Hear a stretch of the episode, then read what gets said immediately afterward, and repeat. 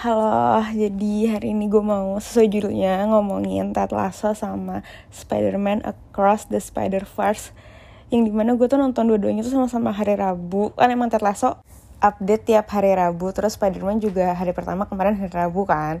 Terus kayak dua-duanya tuh bener-bener bagus banget, paham gak sih lo? Gue kayak hari Rabu tuh gue ngerasa overwhelmed banget sama apa yang gue tonton. Pertama Ted Lasso dulu, btw Ted Lasso udah tamat, kayak literally tamat, udah gak ada season empat, gak ada, selesai di season tiga. Bagus banget, sumpah Ted Lasso bagus banget guys.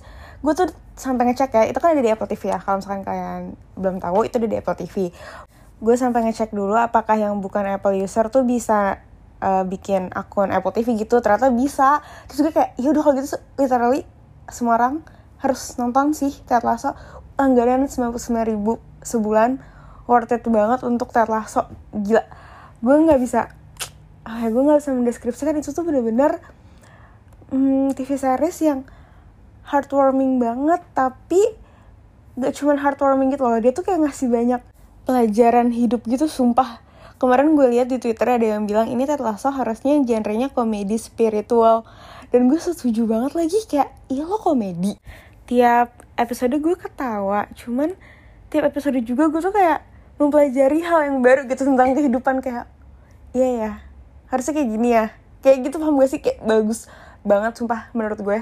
Lo langganan deh satu bulan, nonton deh Ted Lasso, udah abisin. Gue tuh sedih banget dia kemarin tamat. Gue kayak sedih banget, sumpah gue bener-bener. Gue baru banget nonton ini apa namanya kayak mm, behind the scene pas rapnya gitu. Gue nangis. Gue terakhir kayak gitu kapan ya? Kapan gue nangis nonton behind the scene suatu series gara-gara tamat gitu. Gue kayak jujur lo bikin sepuluh season juga aman banget deh.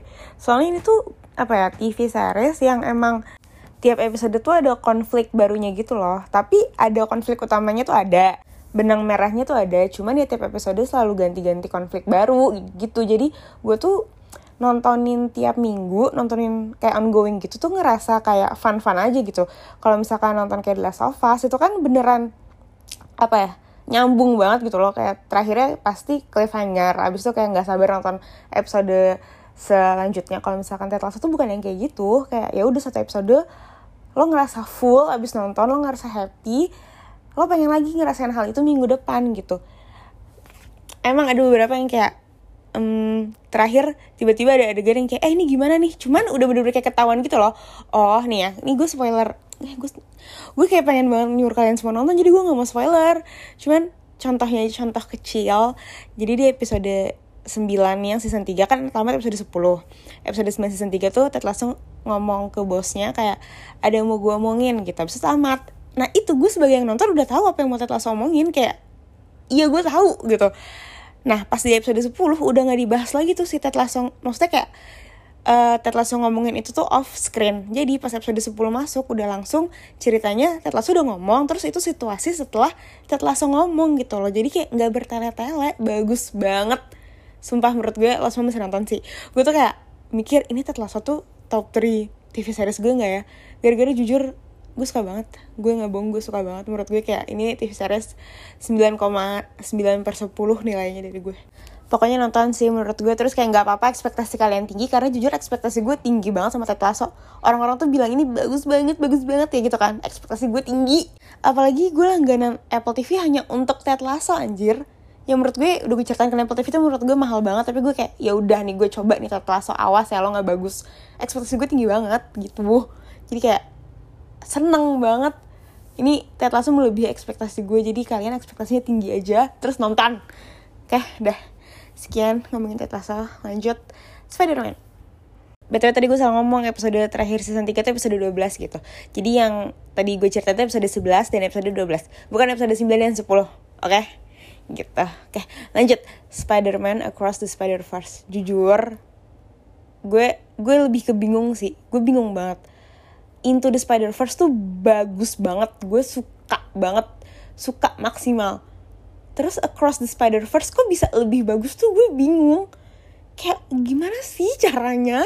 Gak masuk akal bagi gue. Lo bagus banget, nyet. Parah sih, pokoknya yang belum nonton menurut gue nonton dulu sekarang, habis baru dengerin Ngetela episode ini, karena gue full spoiler gitu. Gue gak mau tertahan-tahan ngomongin Across the Spider-Verse. Oke, jadi pertama yang gue rasain dari Across the Spider-Verse ini nih kayak mm, so much going on tapi in a good way. Kayak ini tipe film yang lo nonton dua kali lo masih kayak oh oh ini gue, gue kayak kelewat deh, oh ini gue kayak kelewat deh, kayak gitu. Karena bener-bener kayak chaotic banget gitu. Cuman nggak bikin pusing, malah bikin kayak oh my god, oh my god, malah bikin kayak gitu bener-bener bisa banget diikutin. Itu. Terus ini juga jauh lebih deep gitu loh, kayak secara emosional bener-bener kayak jauh banget dibanding yang pertama. Maksud gue yang pertama aja tuh udah kayak terhura banget gue nontonnya, dan ternyata yang kedua lebih dari itu gitu. Jujur gue nggak nyangka.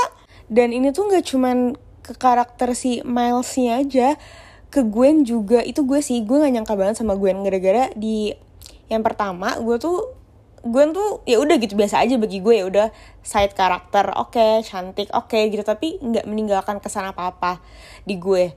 Nah ini kan film ini tuh dibuka sama monolognya Gwen kan, gue udah kayak ini dari povnya Gwen pertama, demi apa sih? Ternyata anjir anjir awal awal aja gue kayak ah, Gwen kamu kasihan banget. Itu cuma baru berapa menit pertama gue udah langsung kayak emotionally attached anjir sama si Gwen itu. Dan kayak gini tuh nggak nggak maksudnya nggak cuma ke Gwen doang ya, si karakter-karakter barunya si siapa namanya Spider-Punk itu juga gue langsung suka. Spider-Man yang India itu gue lupa namanya siapa, juga gue kayak langsung suka gitu. Kayak cepet banget untuk karakter tuh grow di gue. Jadi menurut gue tuh karakternya kayak kuat-kuat banget gitu loh di Spider-Man yang kedua ini. Tapi si Miles-nya tetap lebih kuat. Itu gue kayak gila sih, Miles tetap kayak mendominasi gitu ceritanya. Miles tetap jadi yang pertama, sementara Gwen tuh sumpah Gwen tuh ini banget loh ceritanya di sini kan benar-benar kayak bisa dibilang hampir setara kayak tokoh utama kan gitu. Apalagi yang pas dia masalah masalah dia sama bapaknya, bisa dia balik lagi ngomong sama bapaknya, itu kan kayak deep banget gitu loh. Itu bisa ada karakter kayak gitu tapi si Miles-nya lebih di depan. Itu gue kayak keren banget sih, gue emes banget sama nih film. Soalnya gue biasanya kayak gini nih gue ya, gue tuh kalau nonton film kayak gini, misalkan si karakter utama nih A, terus punya karakter pendamping B nih. Si A nih masalahnya udah ribet nih, kayak gini, kayak gini, kayak gini, si karakter utama. Nah si B juga punya masalah nih. Nah gue tuh kalau nonton film biasanya kayak, ya elah si B yaudah sih dicepetin aja, cepetin anjir gue pengen tahu masalahnya si A gitu. Gue tuh kebanyakan gitu nonton film. Nah tapi kemarin pas nonton Spider-Man Across the Spider-Verse, gue peduli banget sama Gwen, gue pengen masalah dia sama bapaknya tuh kayak bisa selesai. Padahal kan masalah dia sama bapaknya tuh gak ada hubungan sama Miles, itu masalah si Gwen aja sendiri gitu. Tapi gue peduli, gue kayak nyat, gila sih itu. Oh ya sama, biarpun kayak ada dua masalah yang menurut gue kayak gede gitu, tapi tetap berasa satu film gitu, kayak gak kepisah. Dua film yang kepisah, aduh bagus banget. Pokoknya bagus banget, gue suka sama internal konflik masing-masing tokohnya gitu. Ini belum ngomongin musuhnya ya, maksud gue kayak musuhnya juga ribet banget gitu. Kayak gue aja nggak tahu ini sebenarnya jahat. Iya udah pasti tuh yang yang orang eh orang apa namanya makhluk yang spot itu udah pasti jahat kan. Nah tapi si si ini si Miguel itu jahat apa enggak? Maksud gue tuh bukan kayak penjahat yang kayak spot gitu kan, emang kayak jahat kan dia. Miguel tuh kalau dari sisi Miles jujur jahat banget sih, kayak nggak adil sih bagi Miles. Tapi ya visi dan misi yang dia anut emang sebenarnya buat menyelamatkan dunia aja gitu kan. Emang emang dia maksud dia tuh nggak jahat, niatnya niatnya dia tuh nggak jahat gitu. Cuman bagi Miles ya itu kalau kayak gitu ya lo jahat lah sama gue, lo tuh nggak adil, lo tuh apa sih nggak jelas lo gitu kan. Itu gue juga suka sama si Miguel. So gue juga suka sama Spot. Gue suka banget perkenalan dia pertama kali di filmnya adalah penjahat yang kayak nggak jelas anjir. Gue kira kayak dia bukan penjahat, gue kira dia bakal temenan sama Spider-Man anjir, gara-gara kayak gitu kayak apaan sih lo, kocak banget. Ternyata dia penjahat yang kuat banget. Kayak wow, unik banget ya cara memperkenalkan penjahat utama dari film ini. Gue kayak wah gila sih. Siapa lagi ya, banyak lagi yang gue suka. Tunggu bentar-bentar. Oh ini masalah si ternyata si Miles itu apa sebutannya, hmm, anomali. Itu jujur gue baru tahu di film ini. Maksud gue pas si Miles masuk ke apa tuh namanya isinya Spider-Man semua itu, itu juga gue bertanya-tanya, ah ini kenapa Miles gak diundang ya. Jadi pas si Miles tahu dia anomali, terus dia kaget, itu sama gue juga kaget kayak, mohon maaf ini diceritainnya pas kapan ya gitu. Nah, gue tuh emang bukan orang yang rewatch dulu film sebelumnya kalau misalkan mau nonton yang kedua gitu. Karena uh, gue termasuk yang orangnya tuh inget gitu. Gue tuh inget sama hal-hal penting di film. Gue tuh inget, sumpah gue jago banget main frame guys. Kalau kalian gak tahu, ada mainan di internet namanya frame dot w t f. Itu pokoknya dia tiap hari ganti gitu, kayak Wordle gitu lah intinya. Nah itu mainnya kita harus nebak itu film apa dari satu frame gitu. Nah gue tuh lumayan jago, gue tuh maksimal udah sampai sembilan puluh lima strike, yang dimana sembilan puluh lima hari berturut-turut gue menang terus. Terus statis- statistik gue, gue tuh mm, paling tinggi di frame ketiga gitu. Jadi ada ada enam frame, jadi nanti makin lama, eh makin kenapa gue jadi ngejelasin frame ya? Pokoknya, eh tapi gue harus menjelasin sih, soalnya kan tadi gue bilang gue tuh jago mengingat. Gue tuh pengen ngasih bukti gitu loh, ini tuh gak cuman kayak self proclaim doang.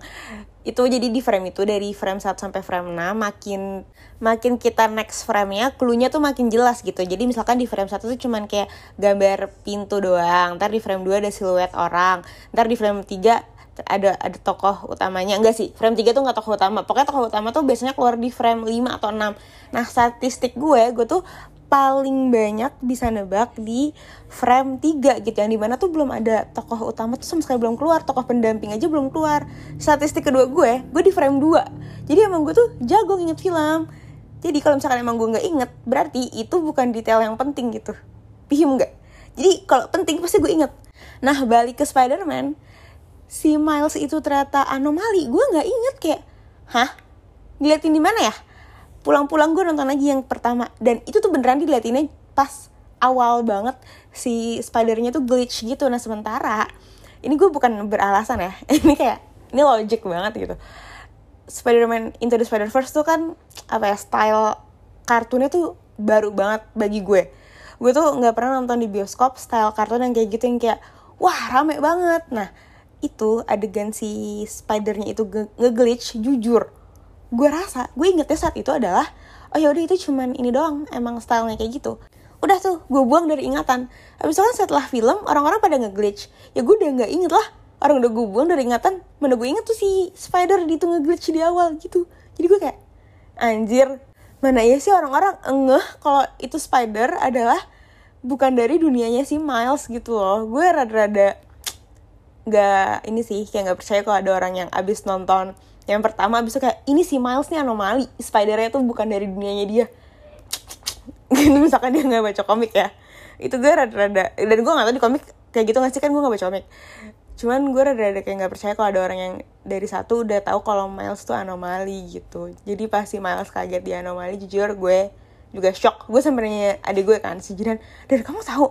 Hah enggak, emang kapan dikasih taunya gitu. Kita berdua sama-sama kaget, itu sih yang gue suka banget, kayak unsur kagetnya tuh dapet banget gitu. Ini bukan plot twist sih menurut gue, ini cuman kayak facts yang bikin orang kaget gitu loh. Enggak, enggak plot twist, karena plotnya ya lurus aja. Cuman ternyata kayak, hah kaget banget nih gitu. Udah sih, kayaknya itu aja deh ya. Pokoknya intinya bagus banget, banget-banget-banget. Kalau belum nonton, nonton sekarang. Kalau mau nonton dua kali, nonton. Gue tuh rada mikir, gue pengen nonton dua kali sih, gue pengen nonton sekali lagi ini film gitu, gitu sih guys. Yaudah, sekian Netela hari ini, sampai ketemu di Netela selanjutnya, bye.